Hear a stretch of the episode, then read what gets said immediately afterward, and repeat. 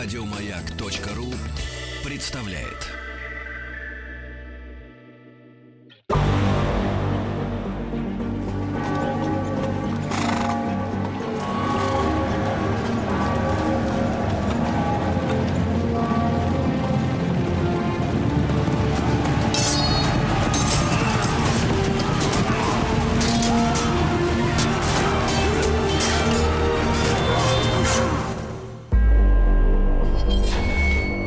За веру. За Христа.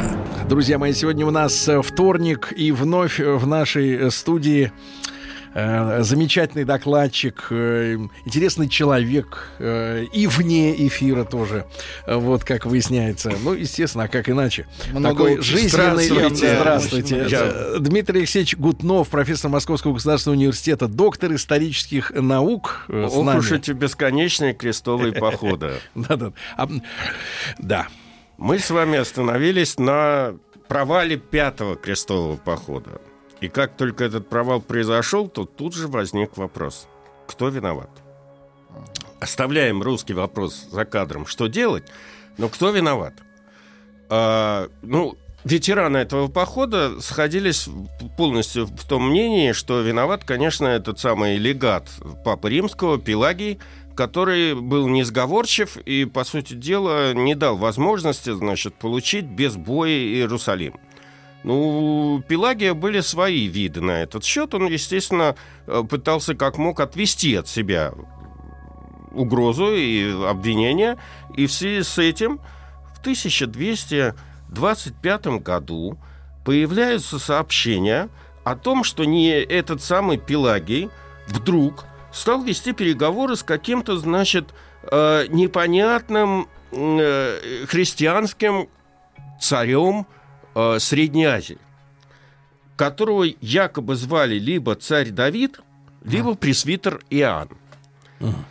А, якобы этот муж, а, живущий в Средней Азии, а, выступил а, в персидский поход, что-то такое за две недели разгромил персидское царство, обошел полностью его и, значит, двинулся дальше, и, в общем, как бы султаны Дамаска и Вавилонии, вместо того, чтобы помогать там крестоносцам и воевать с египтянами, вынуждены были оттянуть все свои войска туда, на восток. Вот это вот сообщение, оно возбу- воскресило в памяти еще более древние сообщения, которые датируются тысяча сто шестьдесят пятым годом, о том же самом пресвитере Иоанне, который якобы даже переписывался с византийским императором Мануилом. Причем ряд писем этого самого пресвитера, в кавычках, имеет место быть в документах. И там описываются разные чудеса. Но... А, Дмитрий Алексеевич, не могу не спросить, а пресвитер — это что такое? Ну, предстоятель, а. Будь, будем говорить так. Значит, э, э, в стране пресвитер Иоанн, сообщается в письме, датированном двенадцатым веком, э, родятся дикие лошади, дикие ослы, рогатые люди, дикие быки, дикие Ничего люди, себе. Одноглазые люди, у которых глаза сзади и спереди, и тому подобное. Я не буду перечислять все эти вещи. И все это творилось в нашей Средней Азии. До сих пор встает вопрос, о ком идет речь. И по этому поводу ведутся большие споры. И... Значит, по версии французских историков, ориенталистов семнадцатого века, который, кстати говоря, поддерживает наш выдающийся, значит, историк-этнолог Лев Гумилев, за фигуры этого пресвитера Иоанна крылся вождь монгольского кочевого племени кераитов Ван Хан.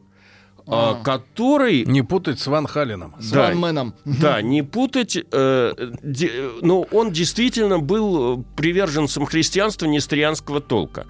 Но у этого сообщения есть как бы довольно много оппонентов, потому что по датам uh-huh. все это не сходится.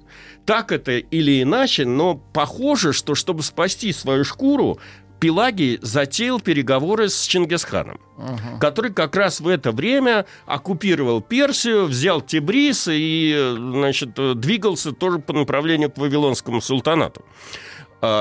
О том, что эти переговоры как бы не состоялись и, и оказались, в общем, э, не, при, не привели к какому-либо контакту между Пелагием и Чингисханом, говорит тот факт, что, в конце концов, Пелагий послал своих послов в Абхазию и в земли грузин, людей крестьянской веры, наделенных военным могуществом, умоляя и заклиная их начать со своей страны войну против сарацин.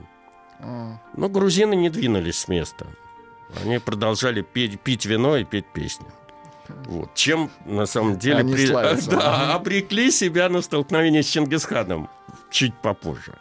А если вернуться, опять же, к нашим палестинам, не в нашу Среднюю Азию, а на Ближний Восток, то э, папа Гонорий третий, который, собственно говоря, благословил этот поход, тоже стоял перед выбором, кого же назначить виновным за провал Пятого крестового похода. А назначить виновным легата Пелагия он не мог, потому что это значило, чтобы он косвенно признал собственную вину, потому что из-за неуступчивости Пелагия при... вообще совершился этот крах, значит, принимал решение о назначении в армию этого человека сам папа. Поэтому такой вариант был, не, был недопустим. И тогда э, Гонорий стал искать виновных среди самих крестоносцев. Главным виновником был объявлен э, император Священной Римской империи Фридрих второй. Он действительно обещал взять крест и э, не сдержал этого слова. Ну, не то чтобы он не сдержал, он отправлял отряды какие-то на Ближний Восток, но сам не поехал.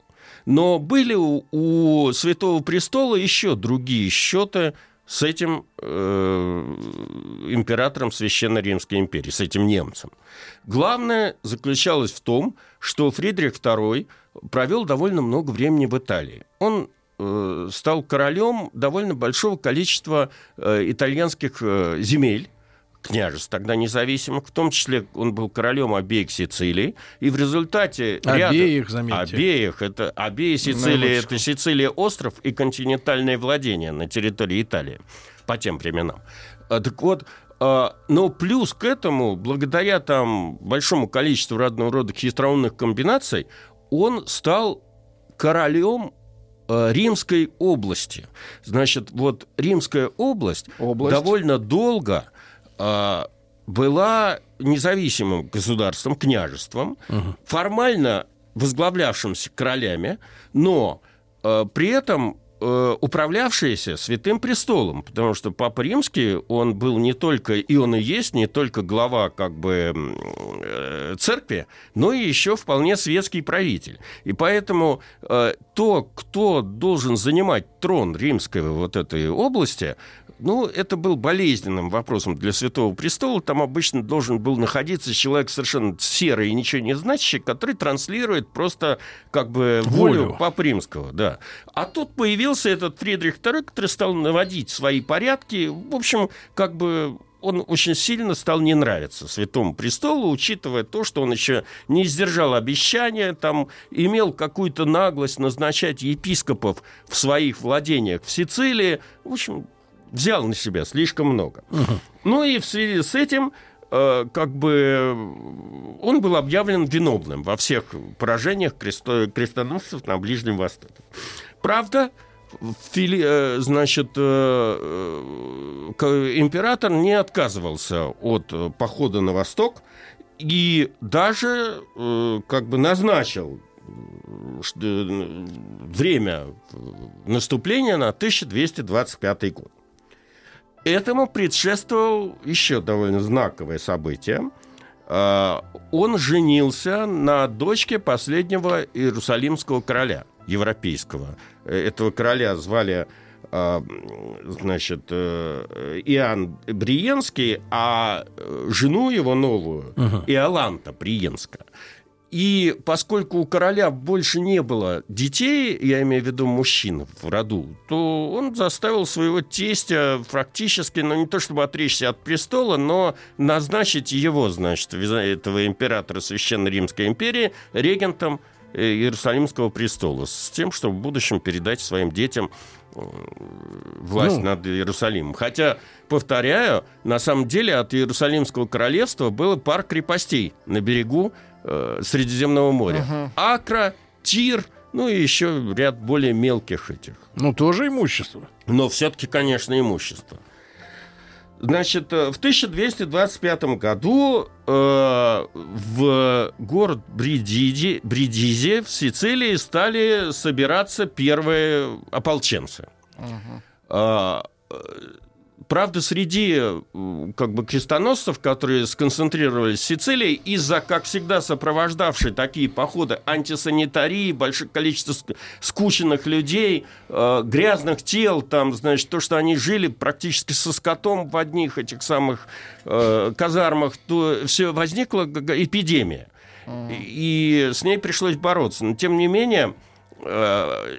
Около сорок тысяч человек этот самый королю, императору удалось посадить, Фридриху посадить на корабли и отправить в поход. Угу. Правда, до Палестины они не доехали. Из-за той же самой эпидемии пришлось вернуться обратно. Угу. Кого-то там вообще списали, кого-то стали лечить. Сам император, по слухам, тоже был болен. Эпидемия кашля. Да, угу. что-то, что-то у него там было. В общем, как бы поход был отсрочен. Угу. Опять. В это время умер э, импи- папа римский Гонорий. На престол взошел э, новый папа Григорий девятый. До сих пор непонятно, то ли Григорий был действительно э, так э, озабочен э, вопросом захвата Иерусалима, угу. то ли у него тоже не сложились отношения, извините, с Фридрихом. Водички. Да. Водички, пожалуйста, Дмитрий Алексеевич. Я, то... пока, я пока возьму да. удар на себя. Угу. Да. Дмитрий Алексеевич Гутнов с нами, доктор исторических наук. Друзья мои, мы говорим о крестовых м, походах. И если не успеваете послушать в прямом эфире на сайте радиомаяк точка ру, это можно сделать в любое удобное для вас время или в подкастах, в iTunes. Да. Полегчало. Полегчало, да. Действительно, Папа Римский как-то ополчился на Фридриха и двадцать девятого сентября тысяча двести двадцать седьмого года взял и отлучил его от церкви. Опа. Вдобавок.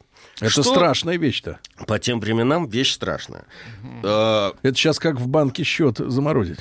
Да, да. Вообще лишить гражданства. Заблокировать карточку, да. В какой-то степени. Не меньше. Да-да-да. Да-да-да. Отлучили. Теперь... Но это не помешало Фридриху в тысяча двести двадцать восьмом году все же отправиться в поход. По дороге они остановились в, на Кипре. Перекусить. Абсолютно верно. Не только перекусить. Да. Они... Значит, он отстранил от власти да. регента малолетнего короля... Генриха первого Лузиньяка Анну Шампанскую, назначил на острове свою администрацию и пополнил войска. И вот после этого в тысяча двести двадцать восьмом году, седьмого сентября, крестоносцы высадились в Акре. Местные жители, многие, воспри... восприняли приход Фридриха второго с большим воодушевлением.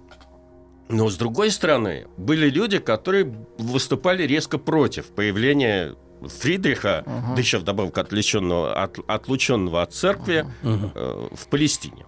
Более того, за ним пришло сообщение от Папы Римского, чтобы не подчиняться отлученному от церкви королю. Телеграмма «Молния». Да, телеграмма «Молния». Но папа-то там, а кстати, этот говоря, здесь. Единственным исключением был э, магистр Тевтонского ордена, о котором мы с вами, в общем, уже на прошлой моей лекции рассуждали, Герман фон Зальца. Угу. То есть вот отлученный командовал неотлученными. Угу. Ну, поскольку Тевтонский орден был немецким орденом, да. документы не забрали. То Герман, да, был, вообще-то говоря, другом этого Фридриха и помогал ему. Но э, у него была, конечно, другая цель. найти себе место все-таки под солнцем Палестины.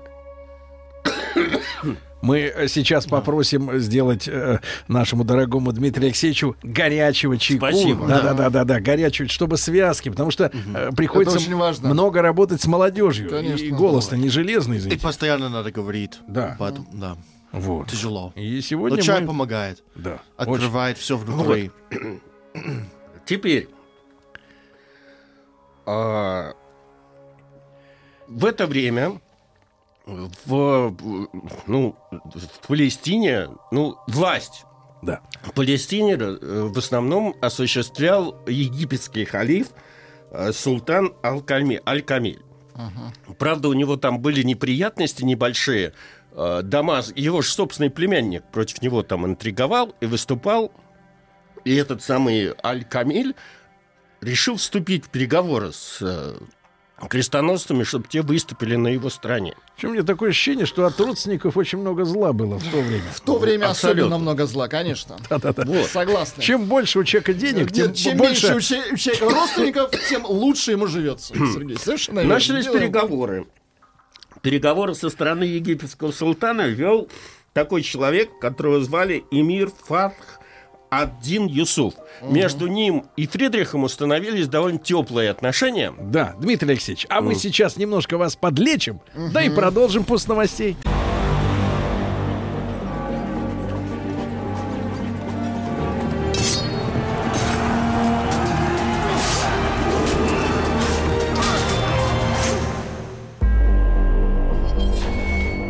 За веру.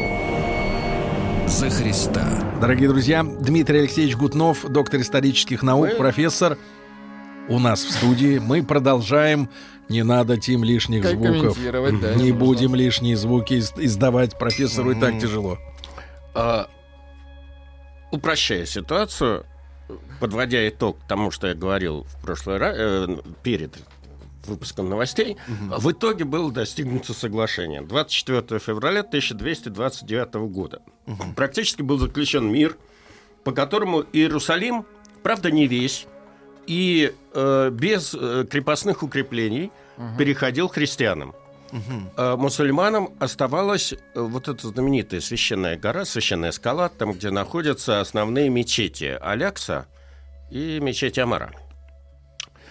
А по сути дела, все остальное, вся остальная территория Иерусалима, а также Вифлеем, Газа и еще ряд территорий отходили крестьянам. То есть, по сути дела, Фридрих добился не военным путем, а дипломатическим путем возвращения Иерусалима. Чем он вызвал безумную ненависть и ревность и Папы Римского, и самое главное, это тамплиеров и ионитов. Почему? Потому что... как мы с вами обсуждали уже давно, я не помню когда, э, резиденция тамплиеров – это мечеть Аль-Акса. Десять mm, раз mm, перестроена. Они расстроились. Mm-hmm. Они очень расстроились. И поэтому стали против Фридриха интриговать. Про Папу Римского я даже говорить не буду. Он его объявил в предательстве и заявил, что он вообще не имел права вести переговоры. Припомнил ему, что он этого самого эмира, с которым он вел переговоры, они там с ним так подружились, что он его в рыцари посвятил. Понимаете, он не имел права этого делать, потому что рыцарь – это принадлежность христианская. Был такой один орден мусульманский, дай бог мы с вами до него дойдем, если хватит времени. Любопытно, да. Вот. Но тем не менее. Вот. Этого египетского султана тоже порицали со своей стороны. Его приближенные утверждали, что он слабак, там, что он дал христианам слишком много власти, воли и тому подобное. Было заключено перемирие на десять лет. И вроде бы, как бы, все должно было установиться. А нет. Причем застрельщиком следующего, как бы, обострения отношений выступили все те же самые тамплиеры и иониты. Они, прознав, что Фридрих второй в связи с этими самыми э, такой своей победой дипломатически решил э, совершить паломничество на берег реки Иордан, э, ну, на то, в то место, где как был крещен Иисус Христос, Иоанном Предтече. Причем будет он невооружен, будет он в паломнической одежде с небольшим количеством даже не охраны, а просто свита и тому подобное. И всю эту информацию, говоря современным языком, слили. они слили вавилонскому э, султану, противнику э, египетского султана. Когда это все дело, причем они это все снабдили печатью, чтобы египетский, чтобы вавилонский султан как бы не сомневался, что это они прислали. Это печать тамплиеров там стояла. Когда египетский султан на это все посмотрел, э, ну, он, конечно, проклял всех христиан, это понятно, но особенно тех, кто одеты в духовную одежду и носят крест. А потом стал думать, что им с этим всем делать. И, и решил, что, в общем, воевать он с крестоносцами не хочет, а для того, чтобы замириться с Фридрихом, лучше ему все это, прямо вот это вот, всю, всю, всю эту телегу переслать... Uh-huh. Вот. Ну, Фридрих тоже как бы обладал какими-то своими источниками информации, поэтому на самом деле он к, к тому моменту, когда наступила развязка всей этой истории, он знал уже о заговоре тамплиеров, но не верил тому. Он не мог себе представить, что храмовники со своим, так сказать, бэкграундом, послужным списком могут пойти на то, чтобы предать христианского императора. Как раз в это время ему от вавилонского султана принесли доказательства. Ну, Фридрих затаил желание мести, значит, и устроил, ну, совершил это паломничество и устроил коронацию. Коронация была совершенно замечательная. На ней не присутствовал ни один, ни одно духовное лицо христианское, угу. кроме этого самого Германа фон Зальца, который был друганом Фридриха.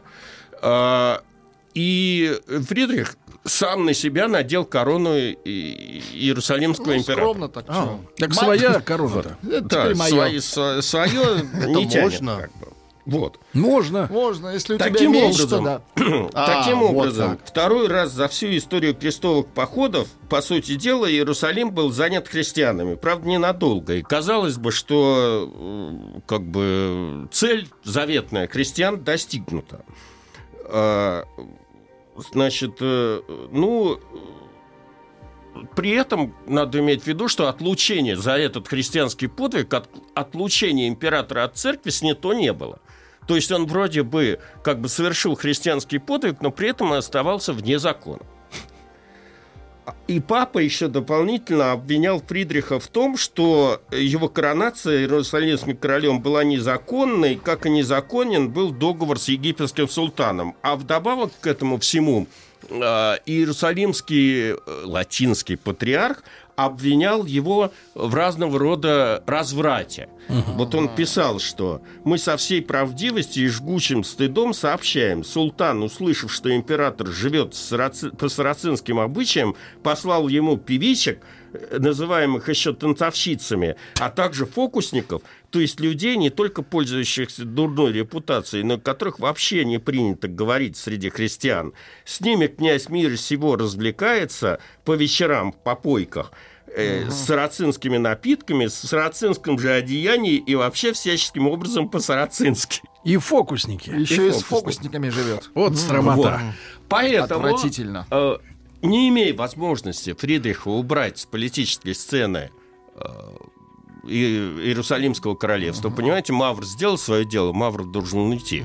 Uh-huh. Э, значит, Святой Престол стал интриговать в Европе. Они стали наускивать, значит, всех этих баронов там немецких и итальянских с тем, чтобы они поднимали восстание против Фридриха и тому подобное. То есть они из него начали лепить изгоя. Они начали лепить изгоя. Ну и прознав про эти все дела, Фридрих засобирался на родину. первого мая тысяча двести двадцать девятого года он отбыл на Сицилию. Без причем... фокусников. Да, от фокусников. Причем как бы это можно, можно назвать бегством, потому что все это было обставлено с большой тайной.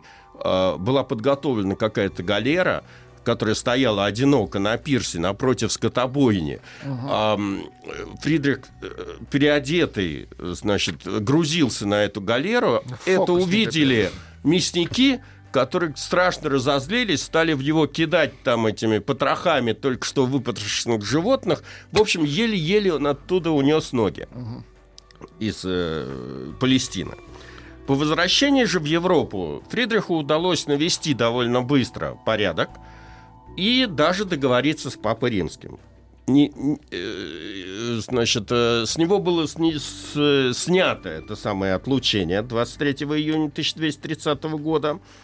А папа соглашался а, снять отлучение а, и признать заслуги Фридриха в крестовом походе, а взамен император отказывался от своих завоеваний и короля, титула короля Римской области.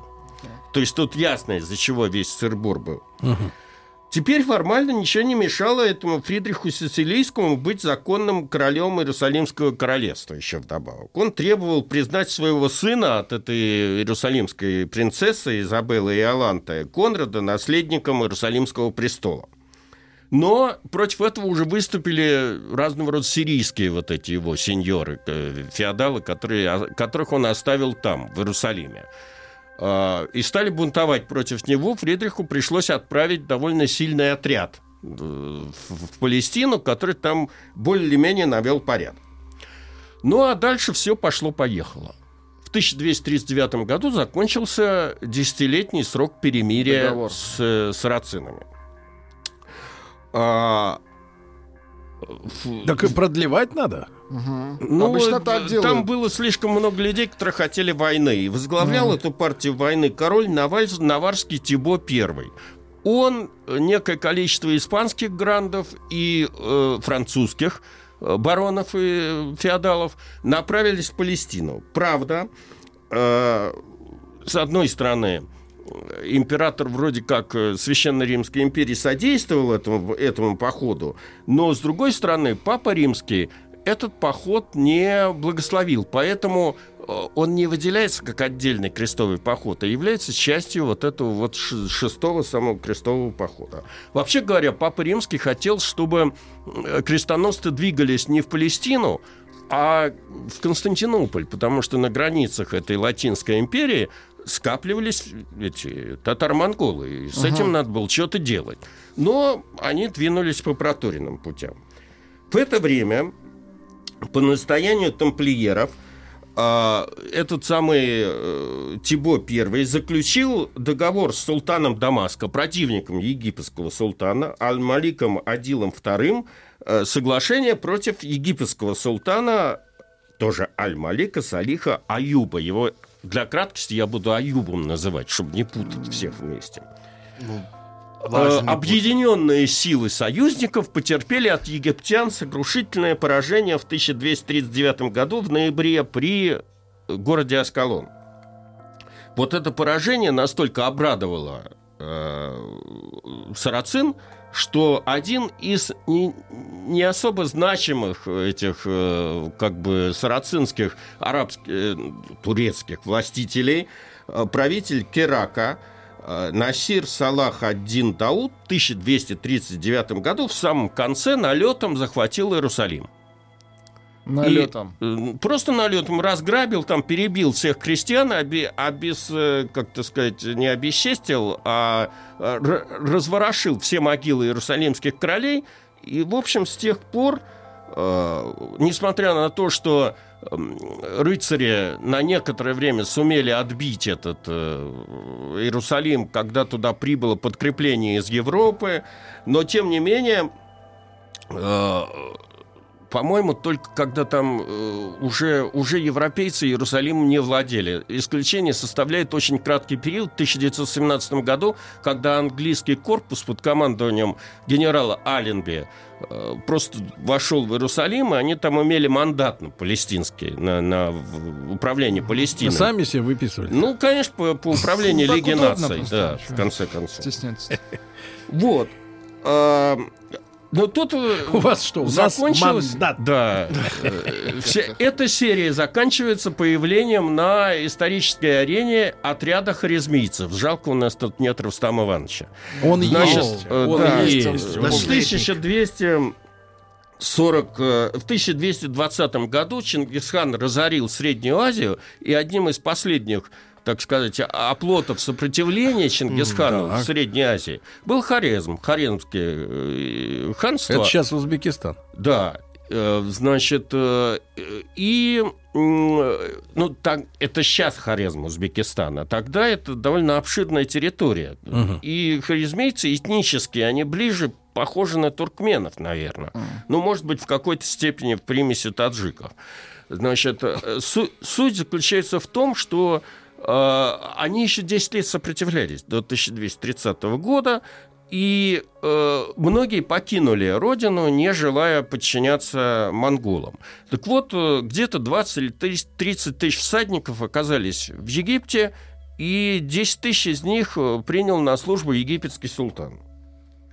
Ну и, значит, в итоге в августе тысяча двести сорок четвёртого года с этими десятью тысячами хорезмейцев э, египтяне обрушились на христиан. Угу. И христиане стали отступать по дороге в Яфу. В общем, их всех там сильно перебили. Причем не просто перебили, а еще устроили провокацию. Когда... Э, Дмитрий ты... Алексеевич, о провокации чуть позже. Mm-hmm. Друзья мои, э, доктор исторических наук Дмитрий Алексеевич Гутнов с нами сегодня в эфире.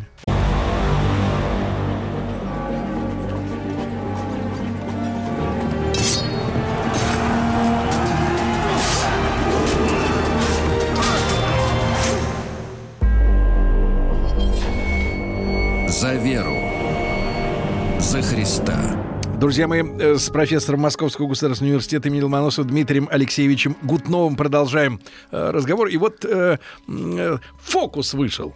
Да, в общем, по дороге. Э, египетский султан очередной раз, значит, вместе с этими хорезмейцами захватил Иерусалим. Э, с, из города бежал Роберт Нанский, это местный патри... иерусалимский патриарх.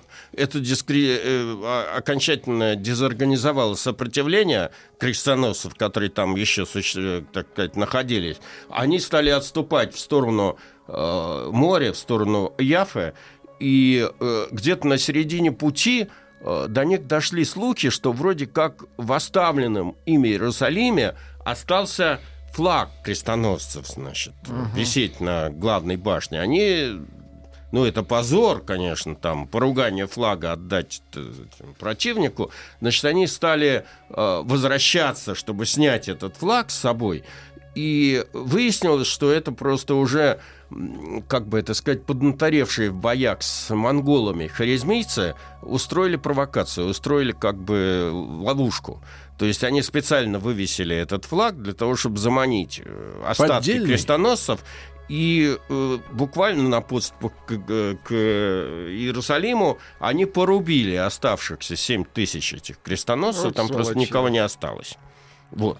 И после этого Иерусалим окончательно, как я уже сказал, стал мусульманским до тысяча девятьсот семнадцатого года. Теперь беды сирийских крестьян на этом не закончились. После Иерусалима настал черед Вифлеема, потом они направились к Газе, там со- соединились с войсками этого египетского султана. На помощь христианам, правда, пришли дамасские союзники, э- и в какой-то момент, значит, крестоносцы решили не отсиживаться по крепостям, а дать там мусульманам какой-то, значит, военный ответ. Ну и восемнадцатого октября тысяча двести сорок четвёртого года состоялось решительное столкновение остатков крестоносцев с египтянами. И с, на стороне крестоносцев выступали еще и эти дамасские союзники, который закончился, в конце концов, полнейшим поражением крестоносцев. Крестоносцы были либо перебиты, в общем, там погибло более тысячи рыцарей. Ну, это довольно серьезные потери по тем временам. Либо пленены. В тысяча двести сорок пятом году этот султан Аюб захватил Дамаск и этим самым восстановил, по сути дела, империю Саладина, о которой мы с вами говорили в, одном из, в одной из предыдущих передач. В тысяча двести сорок седьмом году он еще отнял у франков последнюю оставшуюся за ними крепость Аскалон, mm-hmm. так что... влияние этих крестоносцев в Палестине совсем ограничилось только Акрой и областью. Ну, там, по-моему, еще пара крепостей их поддерживала. Ну, и было ясно, что без помощи христианского Запада, как бы, владением крестоносцев в Сирии, ну, очень скоро придет конец. И на этом можно считать, шестой крестовый поход закончился. Угу. Угу. Дмитрий Алексеевич, а много ли народу-то в итоге полегло? Христианского-то? Вы знаете, тут подсчитать довольно трудно. Вот я называю сумму, там, тысячи рыцарей. десять ну, тысяч. Да, ага. Послано было туда в итоге около пятьдесят-шестьдесят тысяч человек. И никто не вернулся? Ну, по большей части никто не вернулся. А жителей много полегло? Ну, жителей-то вообще тогда никто, никто не считал. Никто не считал, за людей. Да. Каждый раз новые потом, приходили. В отличие... Вот видите, какие трудности были во взаимовлиянии, так сказать, сарацин и... высокопоставленных сарацин и христиан. У рядовых христиан и мусульман было гораздо много больше общего, потому что им надо было каким-то образом жить, торговать и прочее, прочее. Ну, как посчитать их довольно угу. трудно. А про мандат чуть-чуть, про английский. Про английский мандат... Они же обещали нам Иерусалим-то отдать по итогам Первой мировой войны. Без всяких мандатов. Николаю Александровичу да? обещали. Ну, мы, нам много чего обещали. Мы же хотели еще и Константинополь захватить. На минуточку. Да. На минуточку. И даже участвовали. И под это дело состоялась эта знаменитая Дарданельская операция. Она, правда, была не наша и считается одной из операций английского флота. Но она оказалась неудачной, и она показывает всю иллюзорность, в общем, идей быстрого захвата. И главное, это не захватить, главное, удержание Константинополя. Вот. Значит, что касается Иерусалима, там много было разговоров, нам много обещали. Там вопрос же стоял о том, чтобы надо было держать целый фронт немецкий. Понимаете? Угу. А как бы к семнадцатому году, э, в общем, был большой вопрос. В армии были, в русской армии был разброд и шатание, а с февраля э, вообще, вообще бордельера. Да, да. Поэтому э, главный вопрос... Ну, у англичан и французов тоже были большие проблемы. Они весь шестнадцатый-семнадцатый год воевали на американские деньги. Причем не государственные, а частные. Там операцию под Сомой финансировал пул банковский этого Ротшильда. А так они не на свои воевали. Да, да, последние годы.